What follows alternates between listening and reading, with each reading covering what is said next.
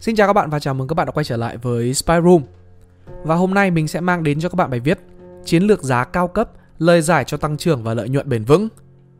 Bài viết được viết và đăng trên website spyroom.com bởi tác giả Khánh Nguyễn và ngay sau đây sẽ là nội dung của bài viết.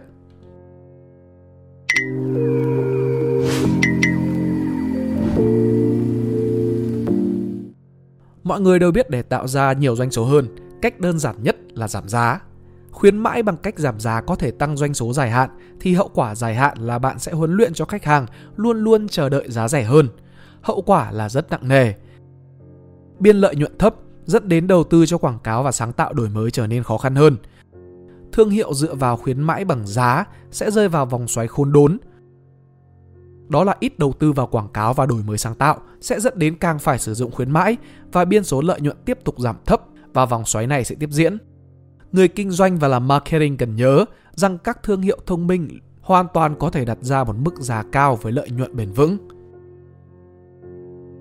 Sự nguy hiểm của khuyến mãi Việc theo đuổi thị phần, doanh số và đánh đổi bằng lợi nhuận là một sai lầm lớn. Trong phần lớn trường hợp, 1% giảm giá ảnh hưởng gấp 3 lần tới lợi nhuận so với 1% giảm doanh số.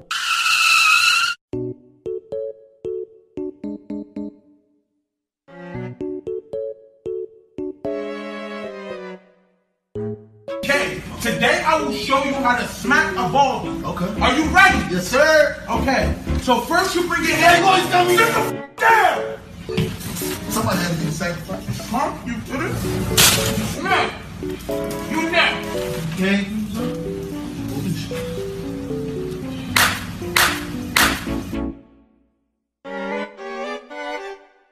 Tại sao lại vậy? Vì lợi ích của việc tăng giá rơi thẳng vào lợi nhuận dòng, trong khi việc tăng doanh số đòi hỏi sự tăng tương ứng trong chi phí sản xuất. Trong một ấn phẩm xuất bản bởi Mark Kinney với tựa đề Sức mạnh của chiến lược giá, chỉ ra rằng doanh số phải tăng 18% mới bù đắp nổi 5% của việc giảm giá.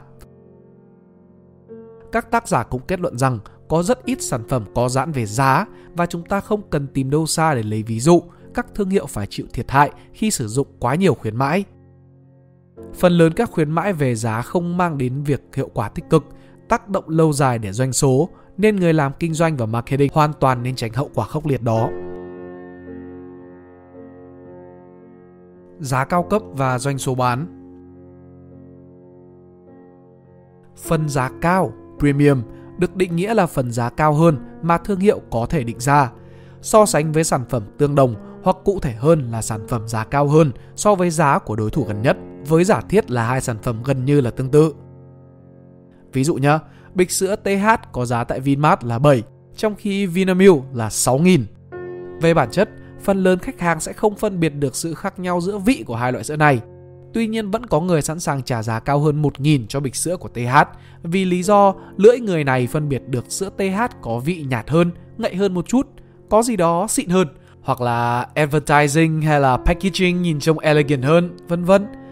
Vậy phần 1.000 Việt Nam đồng ở đây được gọi là phần premium price. Dữ liệu của Millward Brown chỉ ra rằng có sự đánh đổi giữa giá cao và doanh số bán. Giá bán càng cao, thị phần càng giảm. Tuy nhiên, nếu người làm thương hiệu thiết kế chiến lược chỉ đơn giản xoay quanh tăng trưởng doanh số, trong khi mặc kệ suy nghĩ về chiến lược giá cao, họ có thể gặp trở ngại để thuyết phục khách hàng với mức giá cao. Kể cả nếu mức thâm nhập thị trường của brand vẫn tốt thì biên lợi nhuận sẽ giảm. Để thuyết phục khách hàng với chấp nhận mức giá premium, thương hiệu cần vượt xa hơn mong đợi thông thường để chứng minh rằng họ có một sự khác biệt có ý nghĩa, rằng họ là duy nhất hoặc là đang trên đối thủ. Nhãn hàng vừa hướng đến là sản phẩm đỉnh nhất phân khúc, ví dụ như là dao cạo Gillette, vừa phải hấp dẫn khách hàng, vừa phải hấp dẫn tập khách hàng mục tiêu tốt hơn những nhãn hàng khác. Điều đó không có nghĩa rằng thương hiệu phải khác biệt về mặt vật lý, ý là sản phẩm, mà là cảm giác khác biệt khiến khách hàng đánh giá cao thương hiệu hơn đối thủ. Nhận thức của khách hàng về thương hiệu phải là khác biệt, dù cho chức năng là tương tự như đối thủ. Chiến lược đề xuất mức giá cao Người làm marketing cần cung cấp minh chứng cho khách hàng rằng tại sao họ cần trả nhiều tiền hơn cho nhãn hàng. Bộ ba chữ C, Challenge, Credibility and Communication là công cụ tác động tới nhận thức của khách hàng, từ đó xây dựng và duy trì giá cao.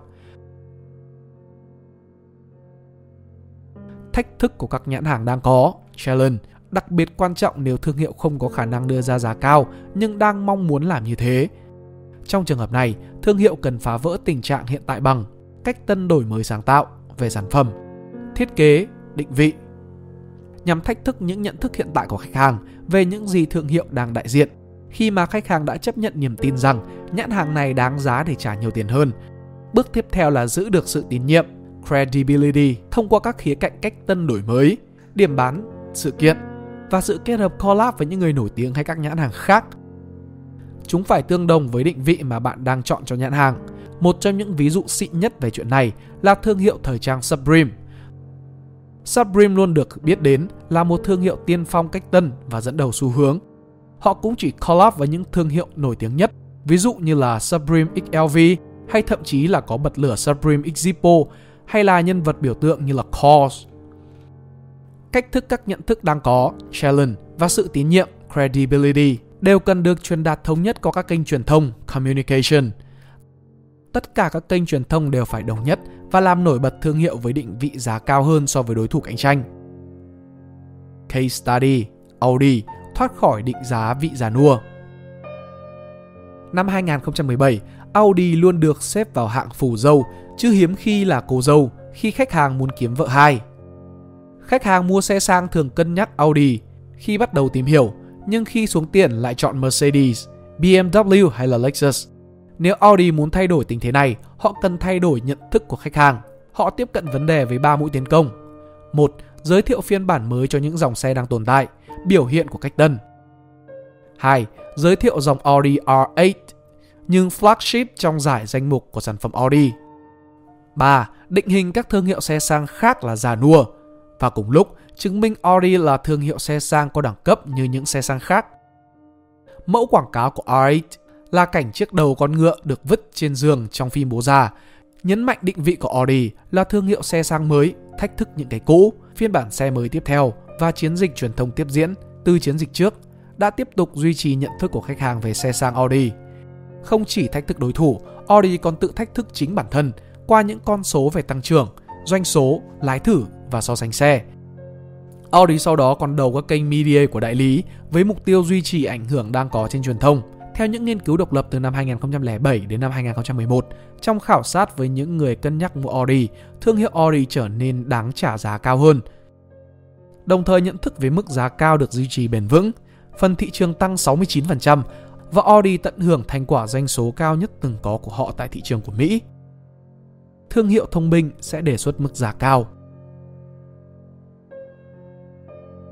Những nỗ lực định giá cao ban đầu được khởi nguồn bằng những cách tân của sản phẩm, thiết kế định vị, nhưng sau đó marketing truyền thông sẽ quyết định việc bạn duy trì cảm giác và sự khác biệt của thương hiệu. Cách bạn tiếp cận vốn dĩ không có gì là mới mẻ, nhưng hoàn toàn là những điều cơ bản trong việc xây dựng thương hiệu. Có chăng những vấn đề này không nằm ở người làm marketing mà ở ban lãnh đạo, những người khuyên chúng ta theo đuổi thị phần và doanh số bất chấp biên lợi nhuận – nếu công ty đó không trân trọng giá trị của thương hiệu và đối xử đúng mực, liệu họ có làm điều đó tương tự với khách hàng? Nếu các bạn thích bài viết này, hãy like và share để ủng hộ chúng mình. Đừng quên bấm nút subscribe và nút chuông bên cạnh để không bỏ lỡ video nào bọn mình ra trong tương lai. Cảm ơn các bạn đã lắng nghe. Đây là Spy Room, còn mình là Pink Dot. See ya!